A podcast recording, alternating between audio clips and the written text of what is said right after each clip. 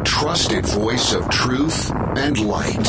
The narratives that mislead most of us aren't outright lies, they're the deliberate omission of facts that could give us a more complete picture. And a rally point for those who've accepted the reality that they are not sheep. The world needs your leadership, and the essence of leadership is using your influence wisely, wherever you happen to be standing. This is the Brian Hyde Show. Hey, welcome to the show. I am so glad you could join me today. I, uh, I, I probably spend more time than I should looking at the headlines. It's kind of my job, but I, I'll be honest with you. When the weekend comes and I don't have to be plugged into the matrix, I run fast the other direction, and, and I feel great for doing so. I have a very special guest joining me today, and his name is Kurt Mercadante. And Kurt, I looked at a number of different things that you do or have done throughout your life. I mean, you're a speaker, you're an author, you're a coach, you're a consultant, but I, I have you here in the capacity of you're also a very positive influence. And, and that's why I'm so happy to have you on the show today. Welcome to my program. Brian, it's a pleasure to be back, and I and I really appreciate that. Uh, very grateful that you said that. Well, I don't have to tell you. You know, if you're if you're looking for bad news, you, you don't have to look too hard. It's it's out there, and there's crazy historic stuff happening around us today. The the GameStop uh, Robinhood slash uh, hedge fund controversy. This this is really historic stuff, and it's it's the opening credits of something that is still very much you know under under development. But something that I have noticed when I follow your posts on social media is that you have this this unwavering sense of first of all enthusiasm and optimism, which I, I think is so essential right now. And secondly, there is a purpose behind what you do. And so I've I've asked you to come here today so we could talk a little bit about what do you know that the rest of us might benefit from knowing. Well, you know, I'll start off by saying that GameStop something something something. I don't even know what you're talking about, and and it's interesting, and I'm happy to not know. And there's a lot of things I wish I didn't know about, and it's and it's not that I stick my head in the sand. It's that the amount of information and stimuli we get on a daily basis far outweighs in a single day far outweighs what we used to get in a year or a decade. And so the human brain, we're still developing to be able to deal with that. And we have to realize I have a friend, Randy Gage, wrote a great book called Radical Rebirth. And he said, listen, when you have true self awareness, you can watch a Fox News for your conservative viewpoint. You can watch MSNBC for a liberal viewpoint and still be able to sit back and realize these are his words that you are being subjected to a level of propaganda not seen since Goebbels. Wow. And I used to be in the business I worked in management on tier one Senate campaigns. I worked on Capitol Hill. I, my job, Brian, was to get people riled up online. And the reason I got out of it, and the reason I'm not partisan at all, unless it's a decent libertarian who's running down the middle, is because I know I was part of the people running the matrix. I had the switch, getting people angered. I knew how to take an obscure state legislative drug issue in Podunk, Iowa, and get people to blame Obama for it when it had nothing to do with Obama. I was part of the problem. I unplugged and I realize I can step back now. And I look at people at both sides getting so mad. And I like to compare it to what's going on over the last year. And I say this not as a conspiracy theory because I've interviewed, I interviewed someone named Robert Spalding, Brigadier General. I, I read a book by Michael Pillsbury. And what I want people to realize is that the last year, the riots on the right and the riots on the left, and we're fighting and we're doing all this stuff. And then there's the pandemic and everything going on. My true belief is that what's been going on over the last year and the internal squabbles and the person on the other side of the, the aisle that you think is your your your uh, or in the media that you think is your enemy is Loki. Think of Avengers. Loki. Oh my gosh, it's horrible. The world is crumbling. Loki was a lackey for Thanos. Thanos is the Chinese Communist Party. And if you look at everything that's gone on, there was recently a letter signed by my friend Brigadier General Robert Spalding, who got kicked out of the administration because he raised uh, red flags over the 5G deployment in this country to make sure that the Chinese government did not get in because he knows that they get in with big tech, willingly or unwillingly, they get their data and they weaponize facial recognition in 5G if you are at a Hong Kong protest or you're at a protest and you wear a mask, doesn't matter. They have enough facial recognition to follow. Anyways, it goes much deeper than that. Read a book, Stealth War. But you step back and you realize, okay, if that's true, and whatever's going on in this country, right? A lot of what's going on over the last year is a distraction, right? There's an old trick where people pass a ball back and forth and you watch it, and a gorilla walks through the middle, Yep. Yep. and the person watching it was so focused on the ball they don't see the gorilla. We're not seeing the gorilla. We're so focused on the ball. So that's one piece. The other piece is when I tell people to tune out the noise, or I urge people, they, people can do what they want. I don't tell anyone anything.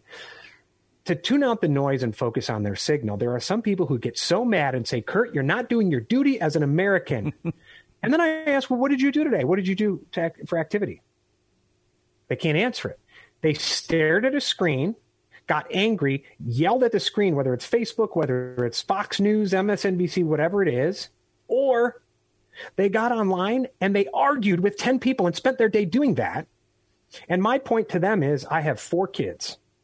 I'm empowering four children to go into the world. That is my number one job.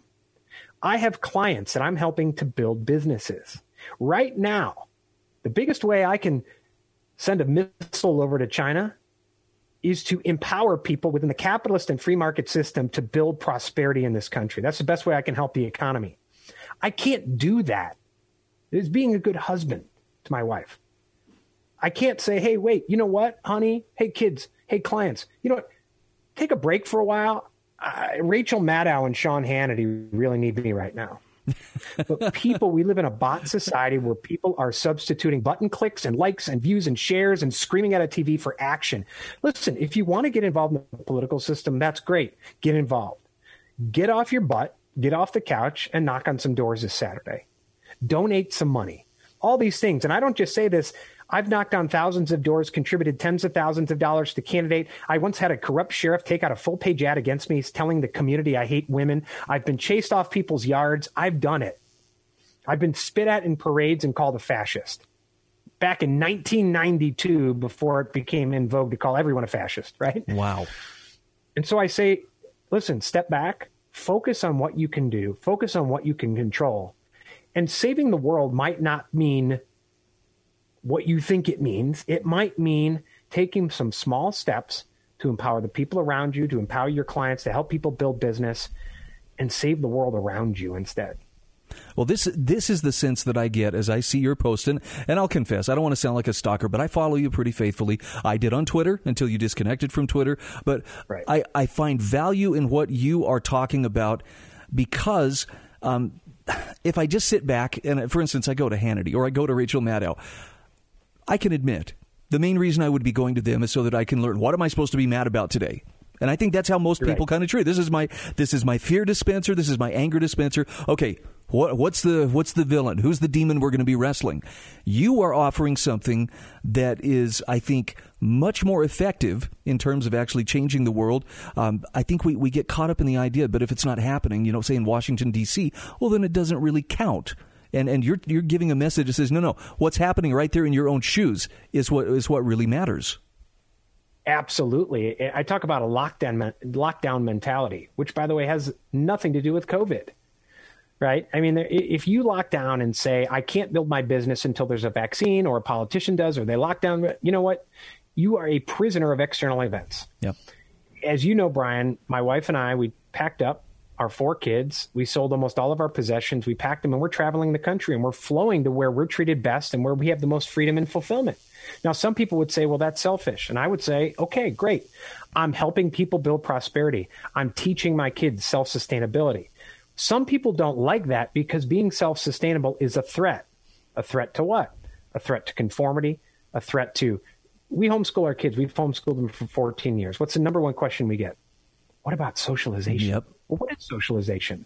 Being taught to do the same thing that everyone else is doing. And Brian, I'm a coach. I run into people all the time who are 45 years old who followed that playbook and hate their lives. They've ruined their marriages, they've ruined their kids' lives. And you know, 45 pre COVID, the number one suicide, uh, seven out of 10 suicides in America, white males 45 to 54. Now, a lot Wow. of people might hear that. That falls under the current category in our society of privileged. What do they have to worry about? They have it made. What's going on? Well, when you tell someone that, that it's all about conforming, going to college, getting the right degree, living in the right neighborhood, getting the right car, and doing all this stuff. And you get to 45 and you don't feel that way, but you want to talk about it. What do you feel? You feel guilty. What do I have to feel bad about? I'm privileged. You feel bad for yourself. So it's no surprise. Seven out of 10, seven out of 10 suicides. People are blown away when they hear that. Okay, we're going to continue this conversation just the other side of the break. Kurt Mercadante is my guest. I have a link in the show notes at thebrianhydeshow.com where I will encourage you to, uh, to follow Kurt. We're going to come back and continue this conversation just the other side of these messages.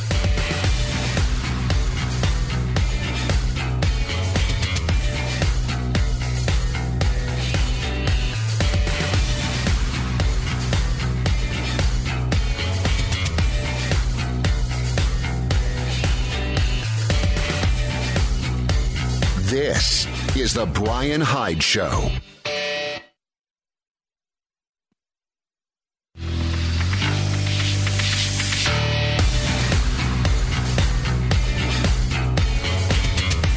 This is The Brian Hyde Show. All right, welcome back to the show. By the way, one of our sponsors is Monticello College. I hope you caught yesterday's program where I had a chance to visit with the founder and president, uh, Dr. Shannon Brooks. It's in the archives. You can find it at thebrianhydeshow.com. Today, my guest is Kurt Mercadante, and I, I specifically sought out Kurt because uh, Kurt has, has uh, I, you probably found this involuntarily, but you've become kind of a source of, of uh, positivity and light. And Kurt, I'm not seeing a lot of sources of positivity and light these days, so I'm kind of like, cool. This is somebody I want my audience to know about, and it's it's a point of view that I believe is is consciously chosen. Um, you and I were just talking off the air. Of all the stuff that's going on around us, there's not a lot that we have control over.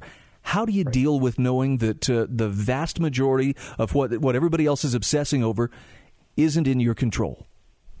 I, I become very process oriented, and I focus on the process.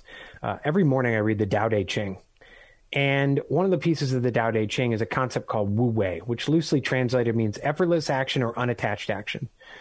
And we have a lot of what I call hustle and grind pornographers out there who will tell you it's all about the big, hairy, audacious goal and adrenaline and cortisol. And so you, people focus on that goal. And so they live in the future. Or they focus on what didn't happen or the trauma of the past and they live in the past and they don't focus in the present. If I'm so worried about when a politician is going to unlock us down or what's going to happen in four months, it's easy to let yourself get out of control, right? Because you don't know if that's happening. If I focus on today and the four or five steps I need to take today to move forward, I know that I can control today. Now, things are going to happen in the day that might not happen. Yesterday, I took my boys for a hike. We're up here in the mountains, and all of a sudden it started pouring. And we're walking back and we were on this vista and there's this incredible overlook. And I wanted to go to a longer hook and there was a big tower or a longer uh, hike and there was a big tower and we're on the way back. And I said, guys, I'm sorry. I wanted to go on a hike. And my 12 year old son says, but dad, we got to see one of the best overlooks I've ever seen. I mean, you could see this whole valley. You could see Alabama from here. Wow. And I stepped back and I said, you know what? That, that, that, you know, out of the mouths of babes, it was that gratitude, that sense of gratitude. But dad, we didn't go for that long hike, but we saw this incredible thing. So I ask myself two questions every morning. The first question is what's awesome about today? Because there's a lot of awesome in your day. I don't care where you are, who you are, what country you're in, how much you're locked down or not locked down, right? Start with the fact that you're above ground instead of six feet under. Right. The second question, though, is what would make today even more awesome? It subconsciously says, listen, there's some things that aren't quite there. But instead of waking up and saying, oh, this sucks, hmm. I don't want to get on that phone call, blah, blah, blah, you start there. You start with the awesome and you move forward to make things more awesome. And it's a fundamental mindset shift that keeps you focused on to make today me even more awesome. Not saying I didn't hit my quota in a business bar. I didn't hit my quota. I'm not where I want to be. What would make today even more awesome? You know what? If I had conversations with four potential clients today, I'm going to go and do that. And you just focus on that process, tune out the noise. As you've mentioned, I've ditched Twitter, I've ditched Instagram, I've ditched Facebook, I've ditched WhatsApp. Now there's some data security issues and reasons for doing that, but I've also done it because they've even I unfollowed on Twitter, Brian, a month ago, 67 or 6800 people. Twitter still forces news they want me to see in my feed. Even LinkedIn now has news, and it's not even all business news, it's political news. It's like they want you to stay on their platform. Yep. And to me, No, thank you. I'll find another way to get clients without you, you know, trying to pull me into the matrix. So tell us, Kurt, after unplugging from this, how has this devastated your life? Um, I am a much better mood. You know, mm. I get I go hiking with my kids. Um, I focus on you know it, it's it's not again. It's not that I stick my head in the sand. I still know what's going on. I just don't know everything that's going on, but I'll find out. Um, I don't need to know. You know what's interesting is people say it's more divisive than ever. If, if you're a student of history, you know that's not true. I mean, people were beaten within an inch of their life on the floor of Congress. If you read some of the debates during World War II, people were calling people yellow on, on the floor of Congress. We just didn't know about it 20 seconds later. And so now we know about everything five seconds later. Do I need to know that? Do I need to know that right now? It, like I went, you know, when they had the riots on Capitol Hill or whatever people want to call it, I didn't know about it. I was working. I went for a date night with my wife. And she said, What do you think's happening today? I'm like, What, what are you talking about? And she told me, and I was like, Oh, wow, wow, wow. I did a post about this. And two people were so mad. This is the biggest attack on the U.S. government, blah, blah, blah, since whatever, since this and that. And I said, Okay, what do you want me to do? What did you do about it today? I was still, I was helping my clients. I was helping my kids. I was helping my, what do you, what did you do about it? And the fact is, they didn't respond. They didn't do anything about it except argue with people online. I found out about it. I'm in Georgia. Do you want me to rush to the Capitol and defend it? I mean, I, I don't understand. Uh, and by the way, I said this the same thing last June. I can't do it. There were riots in, in Charleston. Come in my neighborhood and we'll see what happens. But until then, what do you want me to do? Get build a Batmobile and a bat suit and go fight crime? I mean, I, you know, it's like I can't do anything. Um, and I say this as someone who defaults toward anxiety and dark places and someone who used to be addicted to the news and make the news. I was a Capitol Hill press secretary, U.S. Senate campaign press secretary, and so I made the news. Um, probably some of it feels a little guilt for working in that in that area for a while, but a lot of it also is listen. I, I know how angry I was and how angry I was making people, um, and I just don't have time for that. I got to feed my family. And, and, and one last thing, after I did that post and those people yelled at me, as part of my regular outreach calls, I, I called a guy. He's actually in Salt Lake City. You might be listening to this. And he said, Listen, I have my feelings on issues. I just lost my job. I don't got time for it. I got to find a job. I got to feed my family. And so you got to realize there is a real world going out there other than your cable news TV and other than Facebook. And especially right now, people are hurting and they don't need your clicks and your likes. They need your action and your activity. And one of the best ways that you can do that is building prosperity. And sure, go and vote, do all that stuff, take an actual action. But if you build up yourself and you build up your company and you build up the people around you and you build a business and you build prosperity and you get the economy going, there's some people who are going to hate that. Use that as the best revenge against whether it's the Republicans or the Democrats or whoever. I use that as fuel uh, to f- fuel me forward as well. Uh, there's a there's a freedom and self determination aspect here too, and yeah. you know I I love that you have a libertarian streak and that, that, obviously you are a person who who values your freedom enough. You're willing to step out of the comfort zone to to right. go after it and to to to live life on your terms. Um, I think that there's a great empowerment that comes from that, but part of it comes from you don't allow other people to set the, the baseline of, of what your concerns are today. Um, I know people who obsess over every you know thing that's coming out of Washington, and you know that's that's all they want to know is well, what's happening next? What there's so much more that they could be doing that's within their grasp, but their focus is somewhere else. I think you found a way to to break that tunnel vision, and it turns out looks like there's a pretty pretty amazing world out there for those who are willing to open their eyes. Yeah, and, and, and, it's more of a niche audience. You know, I don't get the big followings on some of the social media networks because I'm not sharing bad news. Yep. I'm not getting people addicted and hooked up to the IV of the negativity. And so optimism, while is needed, isn't as exciting. And and there's some people I respect who are very smart who I've lost I don't want to say I've lost respect for, but it's like folks, you have so much to offer, but you're not offering it because all you're offering is fear and division and hatred. Um, and that gets a lot of likes, but I don't think it moves us forward. Kurt, we've got about 30 seconds left. tell my listeners where they can can follow you, where they can access your work, where they how they can get in touch with you. Well, thank you. Yes. So uh, I have a new Telegram channel. Uh, I actually don't know what the address is. It's too long probably to give here, but if you put that in the show notes, and then I'm on LinkedIn. Follow me at Kurt Mercadante. Those are my two main social networks, or go to merc.enterprises, merc.enterprises, which is my business website, and you can find me there too. Okay. I appreciate you taking a half hour out of your busy day, but uh, thanks for being who you are and doing what you're doing. Thank you so much, Brian. My pleasure. Thanks for being here. Thanks for inviting me.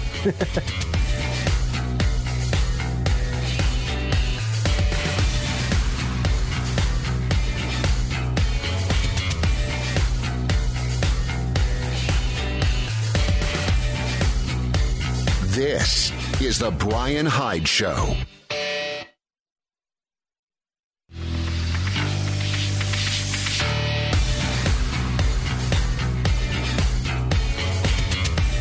This is The Brian Hyde Show. All right, welcome back to the show. I don't know about you, but when I'm when I'm given the opportunity to uh, to be around positive people versus to be around angry people, I'm choosing the positive. In fact, I'm trying to be a positive person. I, I saw something on Facebook. Uh, I think it was just yesterday. A friend had posted something. Uh, oh, I, I, can't find it, so I'm going to have to try and do it by memory. But essentially, it was so the other day I was scrolling along and I came across a post that I disagreed with. But instead of posting this reasoned argument or a snarky meme or otherwise trying to set the person straight, you know, who had had uh, you know made the offending comment. Instead, I simply kept scrolling and still kept loving that person as my friend. And in other words, I, I felt no need to uh, to set them straight or put them in their place. And I thought about that and I thought, man, that is such good advice. And I only know this because it's advice I have had to take. And, you know, I don't want you to feel self conscious if you're posting things on social media. Yeah, maybe there's a chance I see, you know, what you posted and I'm like, oh, really? And maybe my gut reaction is, man, I know the perfect answer to that. But I'm so much better these days at just going, I don't really need to I don't need to correct somebody. I don't need to to get after them. And and and more than anything, I don't need to bring more anger into the situation. So I think there's really great advice in this. I would encourage you to to give it a try yourself. The peace of mind that it brings is very real but it's something that is hard to understand until you've actually experienced it yourself. So that kind of puts the ball in your court. You you know, if you feel like that's worth uh, testing and proving for yourself, I say go for it. I've been pretty happy with the results.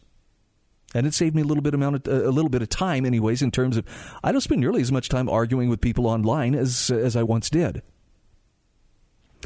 All right, so a couple different things going on today. Um, I, I, referenced when I was talking with Kurt Mercadante about you know the the stuff that's been going on with uh, GameStop, and I'm going to spend a little bit of time on that here in a few minutes. But uh, I want to, I just want to point out that um, with the, with the GameStop saga, and I'm explaining this as as simply as possible. You had private uh, citizens, Reddit users in this case, the little people of society, decided to play Wall Street's own game against them. And if you don't understand stock trades, this is from an article that was published on uh, redstate.com. It says here's here's the general idea. A bunch of hedge fund managers shorted stock trying to make money, and in response, a group of Reddit users banded together to legally buy up those stocks and squeeze the short. So these hedge fund managers would see a business that's struggling, GameStop maybe being one of those. Oh, look, the, the stock value is lower, and so they would uh, they borrow stocks with the promise that they will buy them back, and they they basically they sell them for they sell them for anyway they, they turn a profit. And th- th- there's interest involved. I'm trying to i'm trying to keep this all straight in my head. Bottom line is there are maneuvers that uh, that these traders can do particularly these very wealthy hedge funds. And when they when they start uh, shorting this stock, they're betting that the company's going to fail. They're betting that it's it's you know going to continue to tank in value and that they're going to make a ton of money off of that. Well, in this case, a group of Reddit users banded together and legally bought up those stocks that these hedge fund managers had borrowed. And this has some hedge funds in dire straits because there just isn't enough money to borrow and keep that short afloat. This is how uh, this is how someone put it. They said a bunch of hedge funds made hedge funds made huge bets that GameStop GameStop stock would drop and basically bankrupt. So they borrowed stock and they sold it, hoping to buy it back at a lower price later. So many people did it that they borrowed and sold the equivalent of about 125% of all the shares. So they basically, a bunch of these individual investors on a Reddit, Reddit forum, Wall Street Bets, thought they could work together and drive up the stock price. That would force the hedge funds to buy back those shares as their losses increased, so they used the hedge funds against themselves. And I mean billions of dollars it has cost these hedge fund managers. It's actually uh, threatened to bankrupt one of them. I think it's Melvin Investments. Glenn Greenwald points out the elites are really, really mad that the normies would dare play the stock market. He says this GameStop Reddit slash Melvin episode is one of the most amazing events in a while. And I mean, I've heard more people say that today, and, and it makes me wonder because I don't know a lot about this world, uh, but this this world of finance. But I get the impression something truly historic has happened here. And Glenn Greenwald, in his tweet, link, links to another thread. He says, if you want to understand the significance, this is what you need to read. And there's, I, I'm going to include a link to this in the show notes. So I'm going to encourage you, look at it for yourself. And again, to simplify this in terms that even I can understand, the little people are pulling the curtain back and revealing that, yes, the elites the, the, the financial elites manipulate this system as they wish, and they don't like to be exposed for doing so. And so, right now, you have a lot of people who are seeing this veil lift. I mean, look, the election and you know what transpired earlier this month in Washington D.C. and the aftermath that's a pretty good indication. I mean, for people who are really slow to catch on, the political class really doesn't work for you or or care about uh, about you. Some people have maintained that illusion, but what what we're finding out right now is that veil is starting to lift up, and it's not just the political class, but also the financial elite. There there really is an oligarchy, and a lot of the stuff that we have been taught, you know, oh no no, you're really in control of that. You're not. There's one set of rules for them, there's one set of rules for the little people. And this is where it has a lot of us confronting some kind of ugly truths that we really would rather not believe. And I think for many of us, the hardest part is admitting to ourselves that so much of what we believed turned out to be an illusion. It's painful. I mean, to, to figure out you've been played or to, you've been manipulated in ways you never expected. Now, having said that, I still think it's better to know the truth than to remain in thrall to either systems or officials who are trying to rule you rather than represent you. And so, for the sake of correcting course, I mean, I, I, I, don't have a background in navigation, but I, I understand enough that you cannot correct your course until you first know precisely where you are. And where we are right now is uh, we're in a place where government does not in, represent the interests of the common people. Big business and big, big finance do not represent the interests of the common people. In fact, they use the common people in many ways and manipulate them in many ways and control them in ways. And that veil is just starting to lift for a lot of people right now where they're realizing this this is what's this is what's happened to us. And the purpose of acknowledging that isn't to make you feel, you know, helpless but it's a really good opportunity to, to see that elections, uh, all the lip service to free markets and freedom of speech and rule of law, yeah, a lot of that stuff doesn't really exist. So it's it's both sobering as well as terrifying to to recognize that and and and of course now you add a couple of levels of difficulty where uh, you're using uh, you know censorship and tyranny to go against uh, those who will not get with the program, those who will not say what the official narrative requires of them. And what we're learning is we are much more controlled than we ever thought. I mean, it's it's fascinating to see our civilization um, convulsing like this. And to see the elite, this is the part that to me is just mind blowing. You are seeing this happen in real time. Here's here's what's happened with uh, with this hedge fund thing. So these Reddit users, bought up all the stocks, drove the price sky high. By the way, Elon Musk, you know, tweeted, and the stock prices went even higher, and it is costing these hedge funds out the wazoo. So what happens? These trading companies like Robinhood, among others, have stepped in. I think Ameritrade has stepped in and said, "Okay, okay, whoa, whoa." For GameStop, and I think AMC was another stock that uh, was was kind of being shorted and, and squeezed. They've stepped in and said, "Okay, you can no longer buy any more of this stock. You can only sell it." so, on behalf of the big players who right now are receiving a healthy dose of what, what they have dished out over the years, yeah, the rules are being changed. Now they wouldn't do this if it was just the common folk that were at risk, but isn't that kind of the way that uh, that the system works? And and again, you're starting to see we are way more controlled than we ever thought. And that just means that you and I we have other options than to try to work within the system or change the system or get an MBA and you know try to you know go in there and and and change things on Wall Street. I think instead we are being given an opportunity to recognize fraud for what it is. And with that comes a choice as to what will we do, where will we go next. See, there's something called consent. We have it. They need it. And without it, we can build what, what, whatever else we want to. So there. This is the Brian Hyde Show.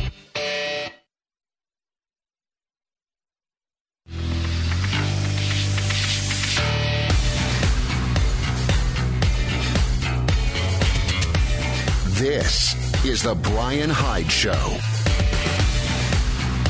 Once again, welcome back. I am so glad you're part of my growing audience of wrong thinkers. Just a couple quick thoughts here. This is uh, just a couple notes from Glenn Greenwald on the uh, how the Reddit trolls have played the stock market and the elites are really mad. He says to review, politics is to be manipulated only by K Street. The stock market is to be manipulated only by Wall Street, Dissemination of information is to be manipulated only by corporate media outlets. Those are the rules. Now he's talking tongue in cheek, so don't don't get mad at him. He says when Wall Street when Wall Street tycoons make huge bets that flop, they have the federal government they own and control come bail them out with taxpayer money. Anybody remember back 2008, 2009? All right.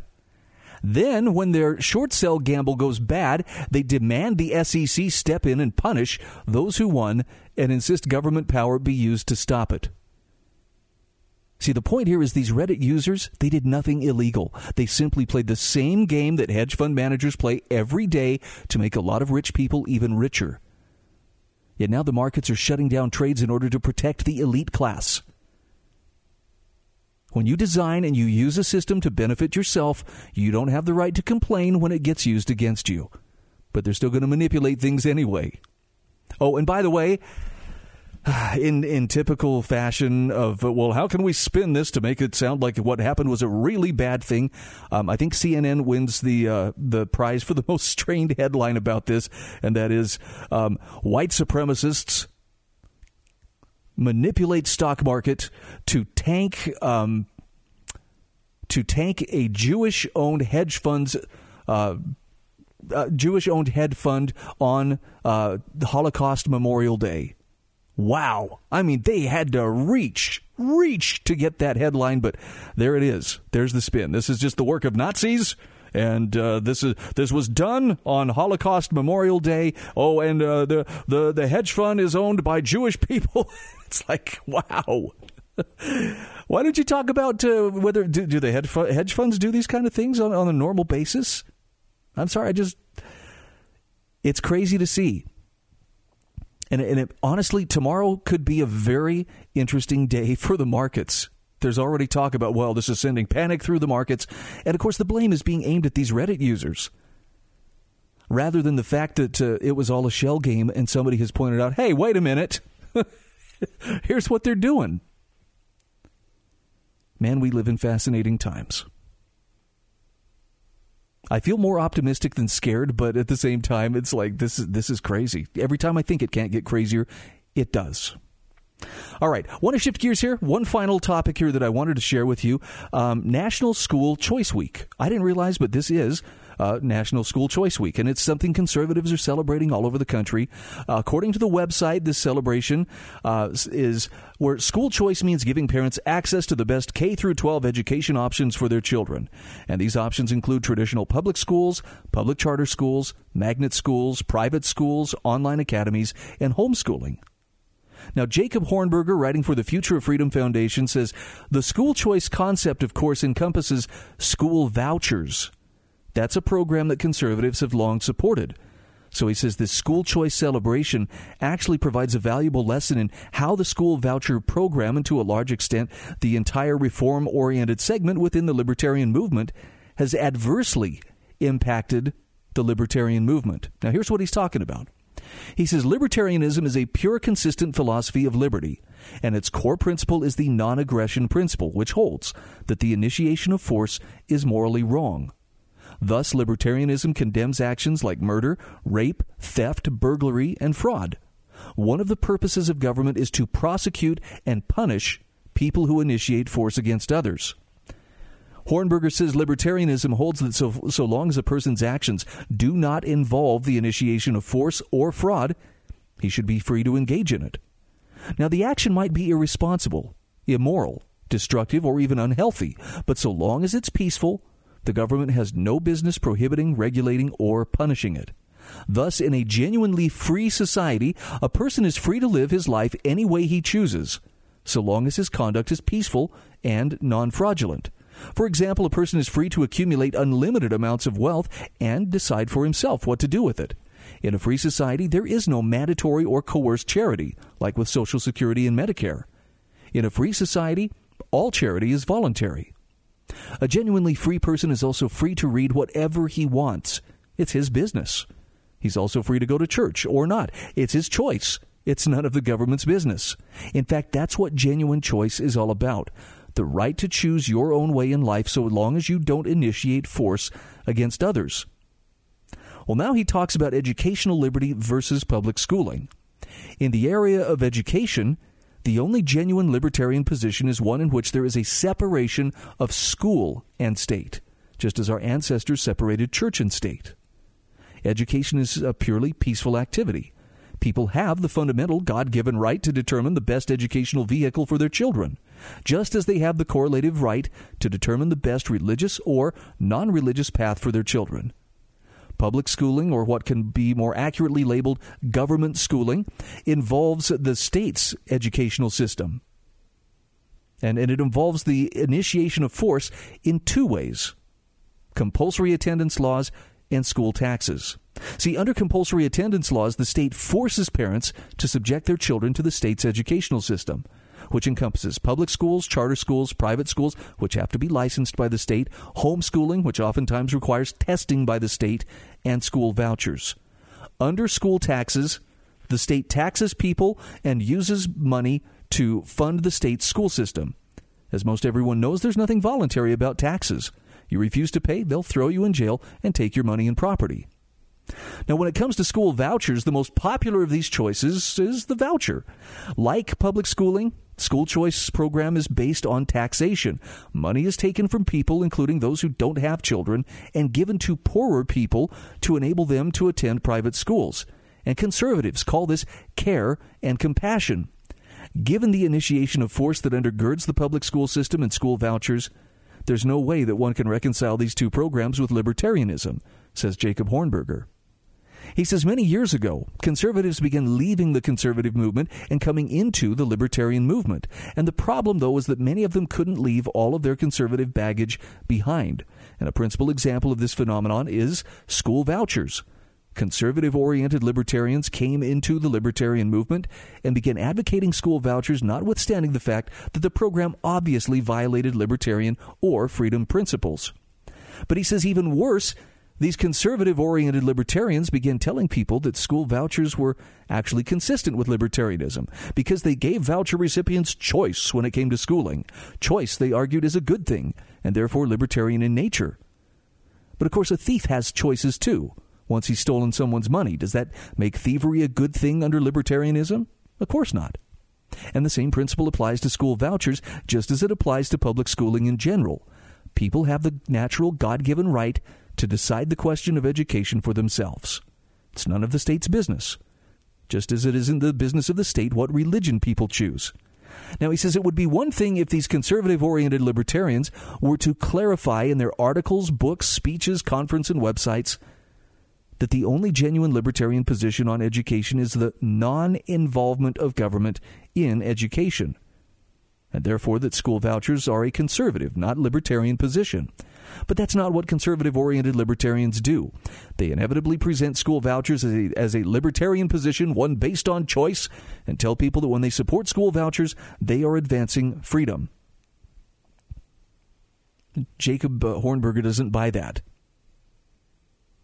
He says in, the early days of school vou- the school voucher movement, conservative oriented libertarians justified their support of the program, saying it was a gradual way to achieve the libertarian goal of educational liberty. But it turns out that was nonsense, given that vouchers placed private schools on the public dole, while at the same time extended government control over private schools.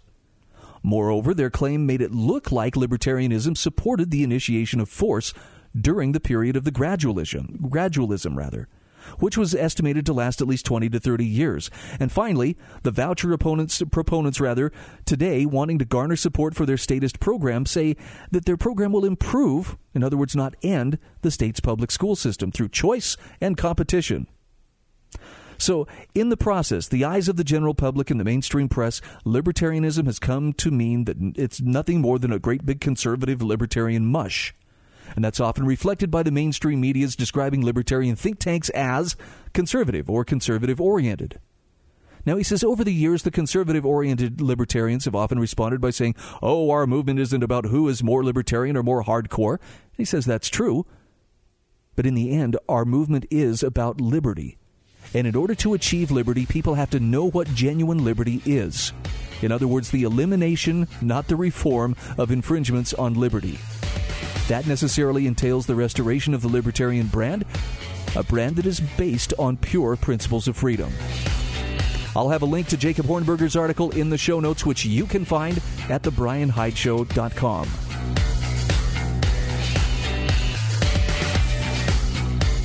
This is The Brian Hyde Show.